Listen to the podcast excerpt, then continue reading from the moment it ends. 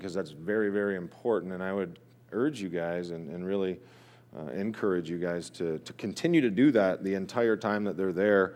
Pray for them, pray for your pastor, and uh, that just God would show up and do some amazing things there. Amen?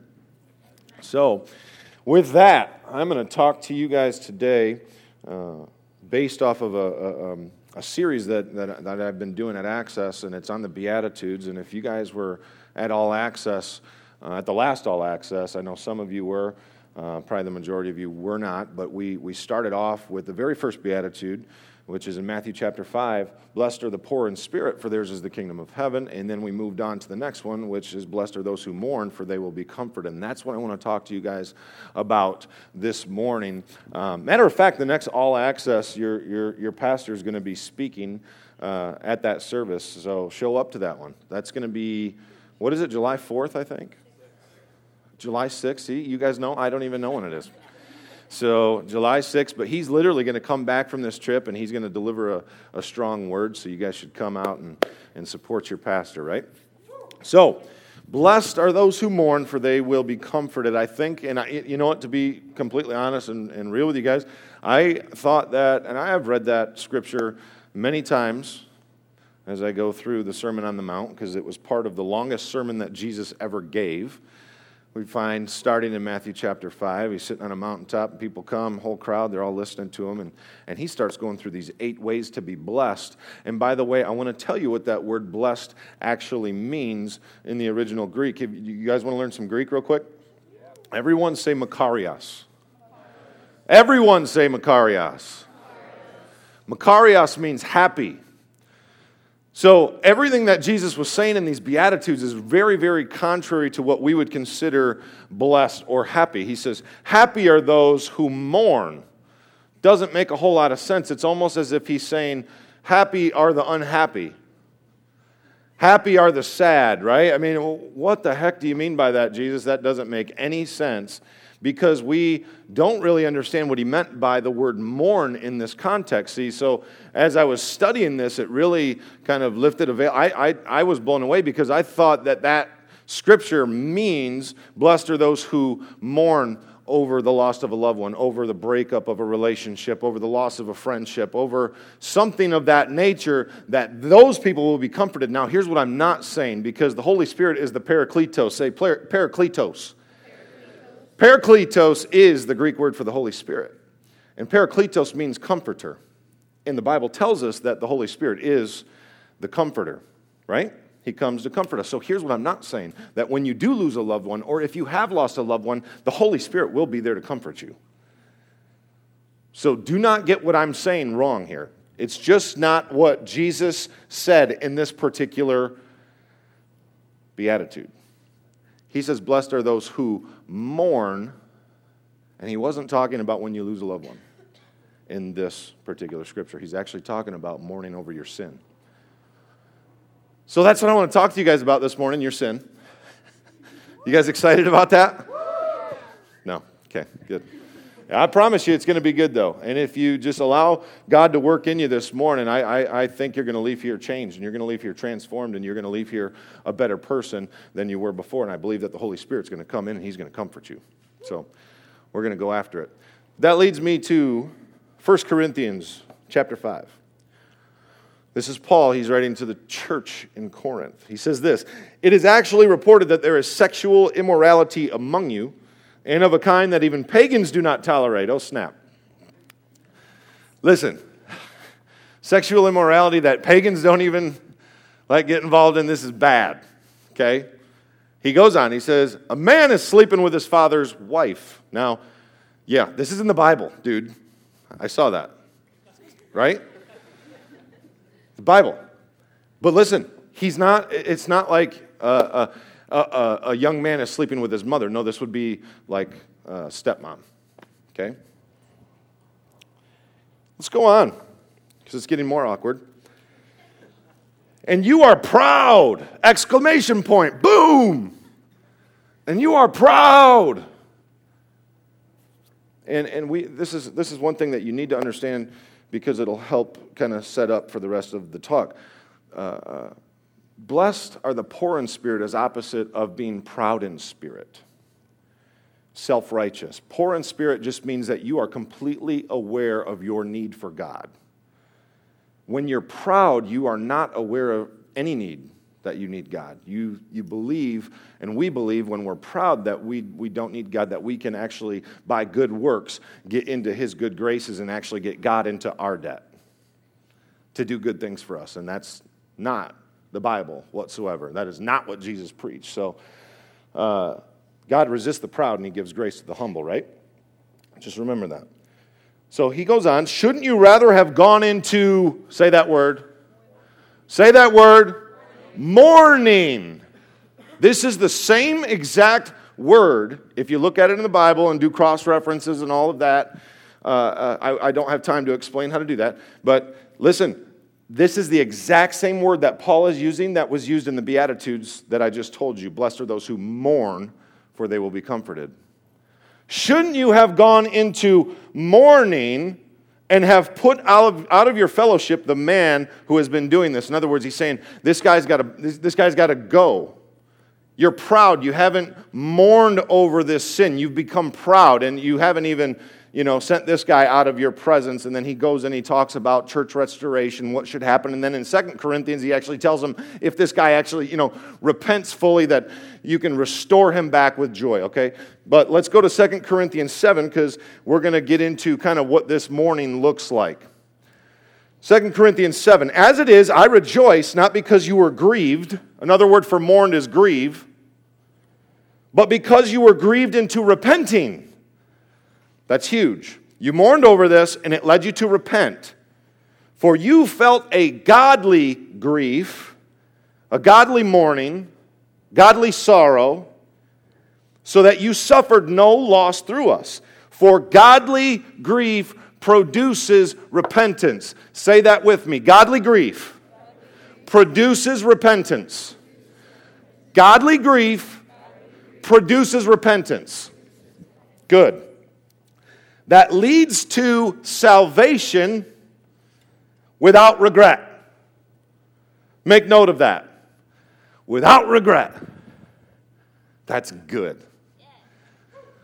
Godly sorrow, if you, mourn, if you will mourn over your sins and see your sin for what they are, it says that it will lead you into, it will produce a repentance that leads to salvation without regret. Nike swoosh, boom, put that in a commercial with life without regret. Bam! You know, it's like, that's awesome. I could, I could dig some of that, you know? That's how I want to live, though. Do you not want to live your lives without regret? Paul's telling us something here, and so's Jesus in the Beatitudes. He's onto something. Whereas worldly grief produces death. What the heck, though? So listen, Paul's given us two different types of grief godly and worldly. What the heck is the difference? Right? I mean, that's what I was thinking when I read this. Well, I am I'm, I'm not sure what the difference is between godly sorrow and worldly sorrow. What does that even look like? And we're going to get into that. But I want to I want to go on to the next uh, verse here. For see what earnestness this godly grief has produced in you. He's saying, I know that you had godly sorrow, but look what it produced but also what eagerness to clear yourselves. You are eager to clear yourselves of this wrongdoing, of this sin. What indignation, what fear. Fear of the Lord is the beginning of wisdom. Indignation, fear, longing, zeal, vindication. It just it, it keeps going on and on. So, two things that I want to get to because I don't have a lot of time with you guys this morning. I got a whole lot to say.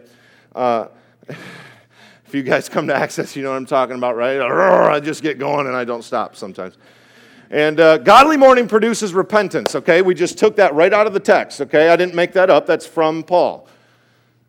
Godly mourning, godly grief, godly sorrow produces repentance. That's our first point. Remember this for the rest of your life, please.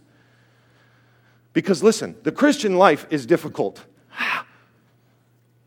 Anybody ever told you that? It's not easy, it's a struggle. So if you're struggling, struggle well. Does this make sense? Okay? So many people think that by giving your lives to Jesus Christ that everything's going to be just hunky dory. You're going to, you know, walk this. Listen, I struggle. I struggle with things. I work in the church. I'm a pastor at a church. I struggle, I struggle, I struggle. But I always got to come to God. I mean, I got to come before him and say, "God, I'm struggling with this and I can't I can't allow it to exist in me if you to do what you've called me to do. I can't. So take it out of me." And those are pain points and they hurt. You guys know what I'm talking about? Those places where it's like, man, you, know, you know, some of the stuff that's in your life that is so difficult for you to talk to about people because if they just knew what was really going on inside of you, not what you were posting on Facebook. Posting our best, right? Selfies. You in the Ferrari. That's my, yeah, I'm good. Best day of my life. You know? Listen, we put up all these false, these false positives of who we really are, but on the inside, we're, we're, we're struggling. And we don't like to tell people. And for some reason, for whatsoever, I don't know why, but church has almost become a place, and it's changing, I believe, uh, where, where, where we can't come and just be completely open and honest with each other in our small groups, in our Bible studies, whatever it looks like, even here, where we struggle. We come in with our struggles and we can't even say, you know what, I'm struggling. And we put on the good face. We come in and we worship and pretend like God doesn't know what's going on. Come on. He knows exactly what's going on. And it's okay for you to be vulnerable. Matter of fact, it's one of the, it's one of the ways that He comes in and does surgery in your soul. You know, God is like a physician, he's, he's the great surgeon. And you and I, as followers of Jesus Christ, if you're here and you're following him, amen. If you're not and you don't even know where you stand on this whole topic, I'm so glad you're here because I've been there. I've walked in your shoes. I know what it's like to have questions and doubts if God is even real. Been there, done that.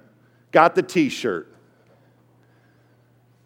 But I'm telling you, if you'll just keep asking questions and struggle well with that, it's okay that you're struggling. I just want you to know that, okay? It's okay. All right. We got to move on.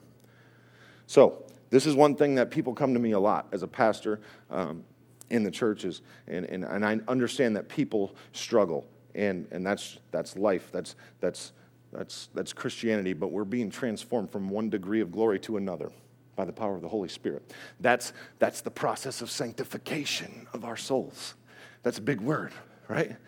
Sanctification. That just means that you're just becoming more and more like Jesus through death to self and through the resurrection of Jesus Christ. Paul talks about it like this that I may suffer with him in his death and know the power of his resurrection. Not that I'm there yet, not that I'm perfect yet, but I keep going back to the cross. I keep going back to the cross. The righteous man falls seven times, seven times rises again. Keep going back to Jesus. Don't give up, young people.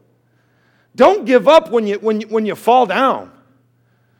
Don't give up when you fall down. That's the difference between somebody that makes it a lifetime living for Jesus and makes an impact and leaves legacy. Don't give up. Keep going back to Jesus. It's okay. He's there. He's like the, the, you know, the prodigal, the prodigal son goes off and he sins. He takes his father's inheritance. Luke chapter 15, you guys should read it on your own time. I don't have a whole lot of time to, to get through it, but he, he comes to his dad and he basically says, Dad, I wish you were dead. I could care less about you. I'm not going to be around when, when you die. And you know what? When you're elderly, I could care less to take care of you. That's what he was saying. I wish you were dead. Give me my inheritance now. So the father takes it, divides it up between the younger brother and the older brother. Younger brother goes off with all this money, starts partying, drinking, prostitution. He's paying for prostitutes and a famine hits the land. He ends up in a pig pen working for a guy in a pig pen, which was the very, very, very, very, very, very worst place, rock bottom, that a young Jewish boy could ever live in. In a pig pen, full of, uh, uh, you could imagine. and he's literally starving to death, and he gets to the place where he sees the pig's food as being yummy. I mean, come on, that's hungry, dude. He didn't see the pig as being, you know, I would have been like, give me some of that bacon. But they couldn't eat bacon because they were under the Levitical law. So he's there. He realizes, and this is what happens though.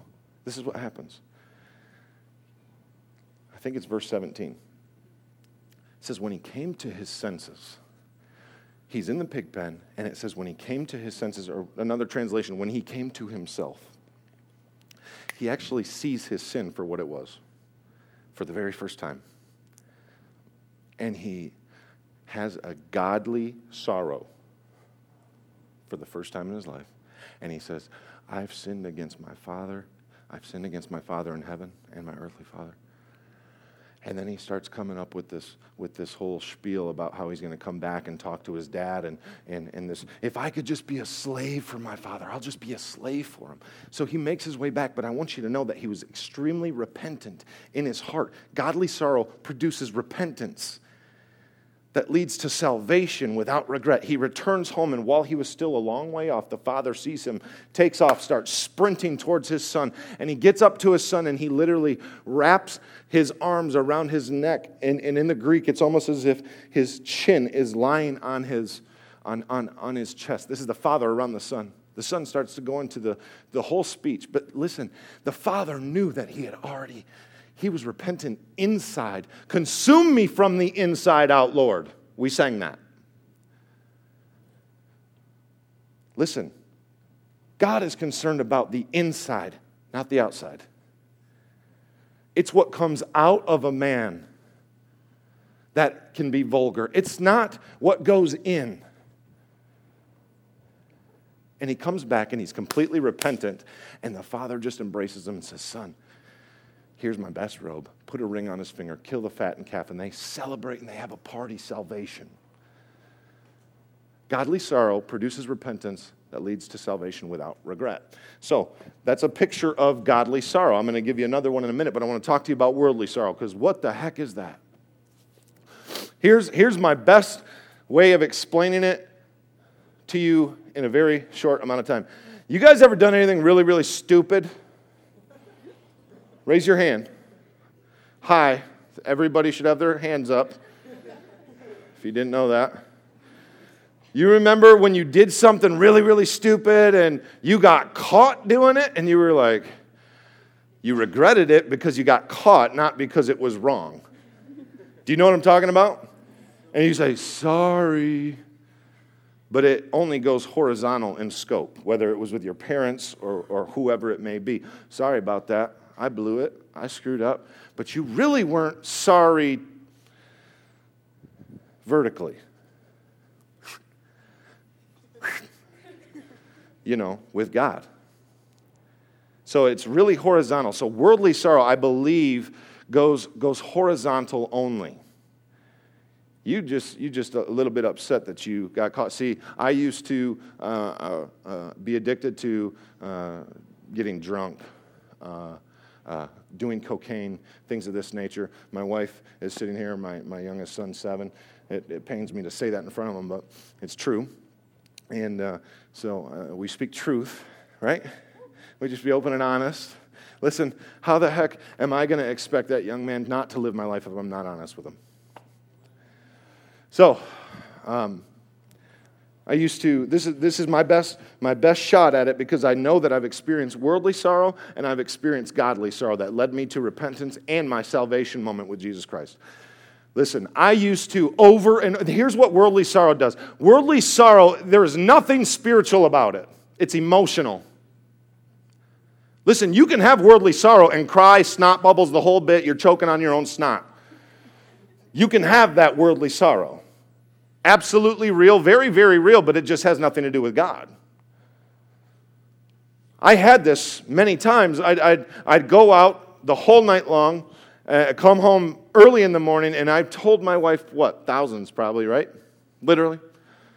Had to have been well over a thousand times, uh, I would say, over the span of years that I, because listen to me, listen to me, listen to me, listen to me, listen to me. I did not want to drink anymore wife, two kids. I, I truly wanted to be a good dad. I wanted to be a, a great husband. I, I wanted all of these things to happen in my life, but I tried my best to make my sin behave better with all the self help techniques. Oh, you can do this. You know what? That sin that's going on in your life, you know what? Ah, you can, you can make it better. You just try harder and you work harder at it to make your sin behave better. And guess what happens? You have all these emotional moments because you fail again, you fall again, and you get down on yourself. And then I'd come home and I'd have, we'd, we would have major blowout fights because of me. And there would be these emotional moments when, when, when, you're, when you're yelling and you're screaming, and I'm just going, I, I'm not going to do this ever again, ever, ever, ever again. I promise you. Super emotional, tears, snot bubbles, the whole bit. And I, I honestly didn't want to do those things anymore. It was true. But I was only sorry to her. It was horizontal. And is, here's the thing with emotions difference between emotional and spiritual emotions will subside. Have you ever gotten real, real emotional and the next day you're like, oh my gosh, that was stupid. What did I just, you know? And you, right? Because the emotions subside, and as soon as they do, you return to the same vomit that you were in before. Come on, somebody.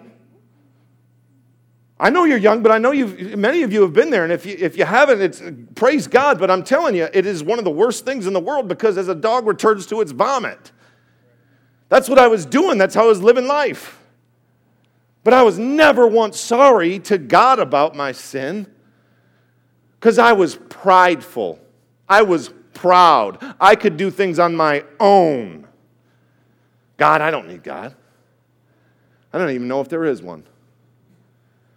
That's where I was. And so those emotional moments, as soon as they subsided, I'd go right back to the same sin that I was living in.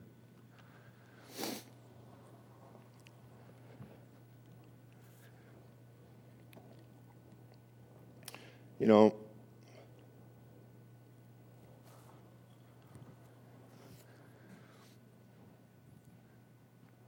don't ever despise those moments where, where God is doing something in you. Listen, I be, with this scripture, I, I, I do believe that if we understand how God works, worldly sorrow can be changed into godly sorrow.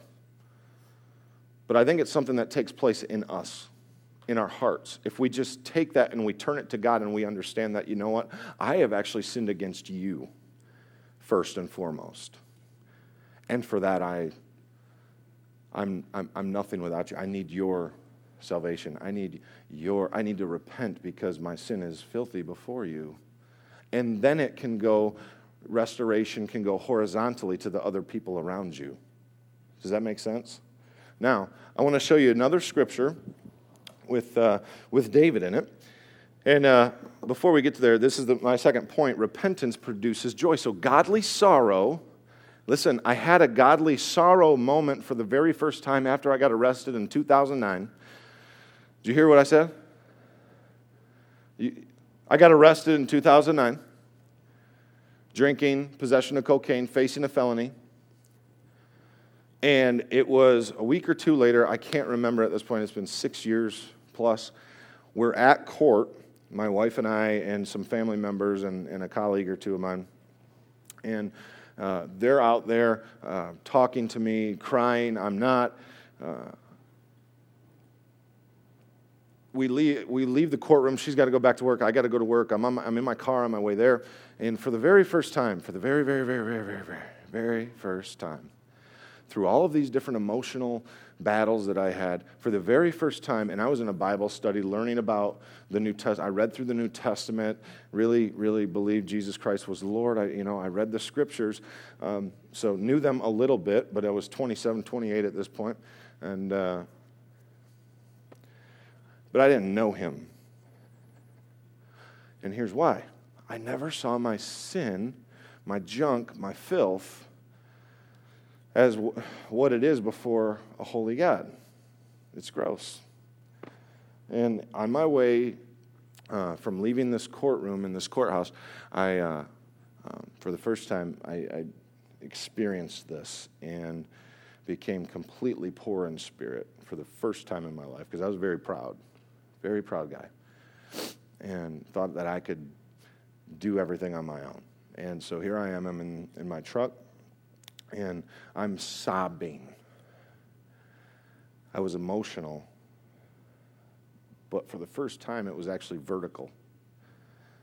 It wasn't horizontal in scope. I was understanding that I've sinned against God of the universe who, who created me. And uh, it led me, it produced a repentance in me.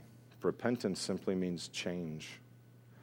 It's to change the way you think. It's, uh, and, and it produced repentance. It led to salvation. I have my salvation moment right there by myself in a truck, crying out to God, crying out to Jesus. I, I said the name of Jesus and I'm sobbing. I can't do it, you know. And I just completely bare before him, soul wide open, and he came in, boom, led to salvation. And I can honestly say now to this day, which is, it's very interesting because I look at it completely differently now than when we did when it was in the moment.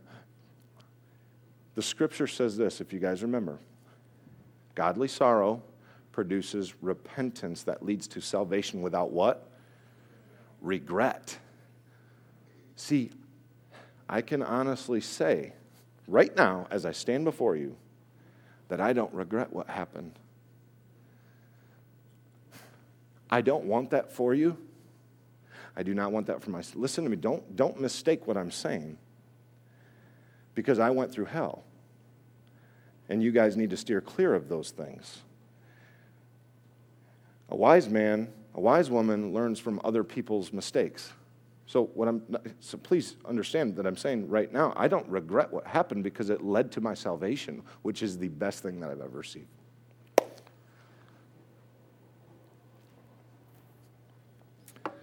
Repentance produces joy. Isaiah 61. Spirit of the Lord God is upon me, because the Lord has anointed me to preach good tidings to the poor. He sent me to heal the brokenhearted, to proclaim liberty to the captives, and an opening of the prison to those who are bound. Now, catch this to proclaim the acceptable year of the Lord and the day of vengeance of our God. Listen, to comfort all who, say that word, to comfort all who mourn, to console those who mourn in Zion, to give them beauty for ashes and the oil of what? Joy for mourning. But it's very, very apparent here that you get joy after you mourn. Okay? The joy of the Lord is our strength. Now, I want, I'm, I'm, we're going to close with this one. This is David. I want you to see in Psalm 32 how he goes vertical and not horizontal with this. Here we go. Blessed. I'm sorry, but what does that word mean again? What does it mean? Happy. Very good. Makarios. Happy is the one whose transgressions are forgiven. Happy is the one whose sins are covered. Happy is the one whose sin the Lord does not count against them and in whose spirit is no deceit. I read that, and I'm thinking my, one of my uh, uh, kids' favorite, favorite songs right now is Happy. Because I'm happy, right? That, you know what I'm saying? David wrote the lyrics to that song. Happy, happy, happy, happy, blessed, blessed, blessed. You guys didn't get it. Yeah, yeah, okay. Uh-huh, yeah. See, David wrote those lyrics, not Pharrell, okay? When I kept silent, keep, hey, catch this, catch this. When I kept silent, what is he saying? When I tried to hide my sin, when I wasn't being open and vulnerable about, uh, it, even to you, God, when I kept silent, when I did not mourn over my sin, my bones wasted away through my groaning all day long. For day and night your hand was heavy upon me. My strength was sapped as in the heat of summer. He was in a dry season. That's kind of what we would call it. It's a, you're in this dry season. You know, in the, in the church we called it the wilderness, the desert place. Uh, uh, and that's where he's at. And he's saying he got to that place because he did not confess his sins. And by the way, what sins is he talking about? Adultery and murder. So if you think you're, uh, ha, ha, ha. if you think you're too far away from God because of some sins that you have in your life, think again. Adultery and murder. David. Here we go. Then I acknowledged my sin to you and did not cover up my iniquity. I confess my sin. And then he goes on, he says, I, I say, I confess my sins, my transgressions to the Lord. Sin is merely falling short of the mark of what God's standard is. That's what it is, missing the mark. I'll confess my transgressions to you, God, and you forgave me, forgave the guilt of my sin. Worldly sorrow goes where? Horizontal. What is David doing right here? He wasn't going anywhere with it. He's saying, I kept silent. I'm not going anywhere with it. But then he goes, But now I'm wide open. God, just, I need you to heal me. So I'm going to go vertical with it. He goes straight to God. Right? He says, And then God forgave him of his sin. Godly sorrow produces repentance that leads to joy. Now, Psalm 51 Oh, I don't have it in here. but let me tell you what he says in verse 12. He goes back through and he's talking about, he's confessing the sins of adultery and murder and things like that in Psalm 51, okay?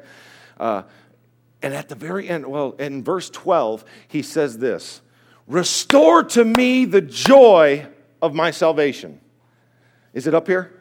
Let's, let's do it together. Restore to me the joy. Remember, repentance produces joy. Restore to me the joy of your salvation. Grant me a willing spirit. Sustain me.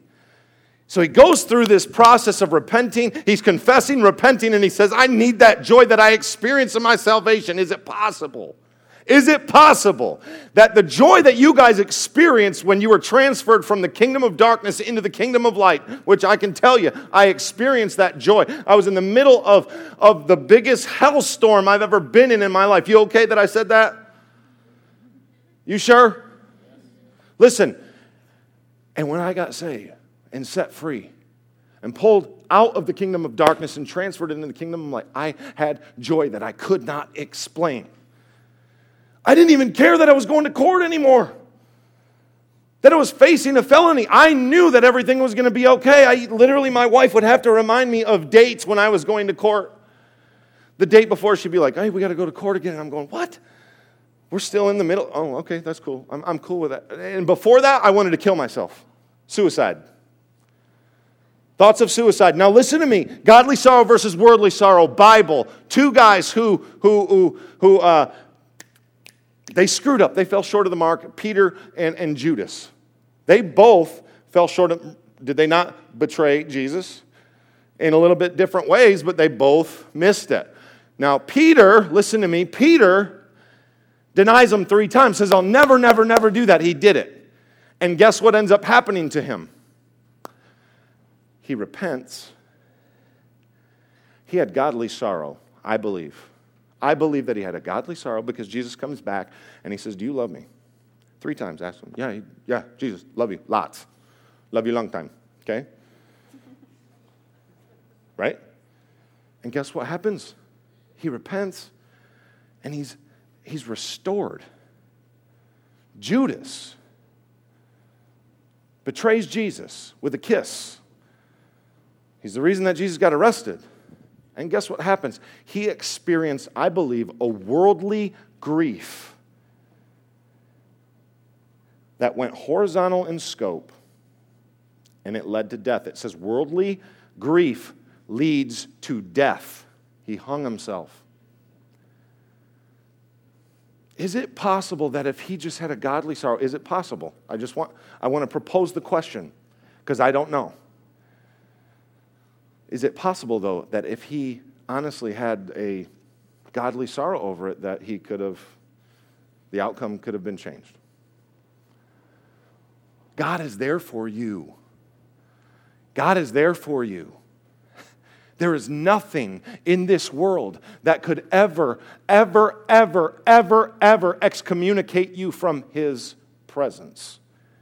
He's a good Father, loves you more than you know. I gotta, I gotta, I gotta wrap up. I'm gonna finish with this story. I heard this story about a guy who owned a carpet cleaning business. A really good one. You know those guys that come to your house, they clean your carpets, okay? Uh, this guy just hired a new employee who had worked in the carpet cleaning business before, shampooing carpets and, and, and the like. And so he comes in drops off this new employee. Says, Okay, I'm going to be back in a couple hours. I got some stuff to go take care of. He goes over to another job site while this young man is working on cleaning the carpets. He does some paperwork. He comes back because this, this young man should be about done. He arrives back in this house where this young man was actually uh, getting all of the equipment ready because he was done. He just finished. And so the, the owner of the company starts walking around the house just to inspect the job that was just done. And as he's walking around, he's looking at the carpet. He comes to one spot and he sees that there's, there's, there's a spot. And so he says, Hey, young man, come over here. Young man comes over and he stands him on the other side of this spot that he sees on the carpet. And he says, Look down. So they're looking down at the carpet. He says, What is that? The young man says, that's dirt. He says, Good. You and I can work together. Because you see, I've had employees before that, that could not see that. And if you can't see that, we can't get it out and we don't get paid for the job. So, good, you can see that. And so they, they, they kind of break. He goes back to his car and he says, just like that, the owner of the company says that the Holy Spirit spoke to him about something he had said to his wife earlier that morning. And the Holy Spirit says to him, What is that? He says, That's sin. He says, Good. The Holy Spirit says, Good. I can work with you. You see, a lot of my children can't see that because they're proud. A lot of my children can't see that, and I can't work with them. But you and I, we can work with each other. Because Jesus paid for that to get out. Did he not? Jesus paid to get that junk out of our lives. That's the process of sanctification. And it's a long haul, it's a lifetime. So, would you bow your heads and close your eyes as we close out? And I want to make a make sure that we give an invitation for those of you who might be in the room and you don't know Jesus as Lord and you want to make him the Lord of your life today, you are more than welcome to. And I just want to give you an opportunity to do that in, in front of us with every eye closed and heads bowed if that's you. All you got to do is simply raise your hand up a little ways and I can see it, and then we're going to pray for you. Is there anyone? Thank you. Anybody else? Okay. Let's all say this prayer together. Say, Jesus, I confess to you that I'm a sinner and I need you. I understand that my sins have separated me from you, that I've joined in the rebellion against you and your kingdom, and I need a Savior. Jesus, I recognize you as that Savior. I receive in this moment you, Jesus, as Lord of my life. Holy Spirit, fill me with your love your goodness, your kindness, your joy, that I may experience the joy of your salvation. I love you. I commit to live the rest of my life for you. Help me to do that to the best of my ability. In Jesus' name, everyone said, Amen. Amen. Amen. Give her a round of applause, everybody. Awesome, awesome, awesome. Hey, uh, we're going to close out service. Uh, hope you guys had a, a wonderful morning, but we don't want you to just just leave and, and take off. Meet some new people today. We're going to open up the cafe. They're going to have some shakes and stuff back there for you guys, but, but go ahead and mingle with each other before you guys take off. God bless you. We'll see you again soon. Hey, How are you, buddy? Trevor. Trevor? Nice to meet you, buddy. My tutor, like she told me about your story. Like Yeah.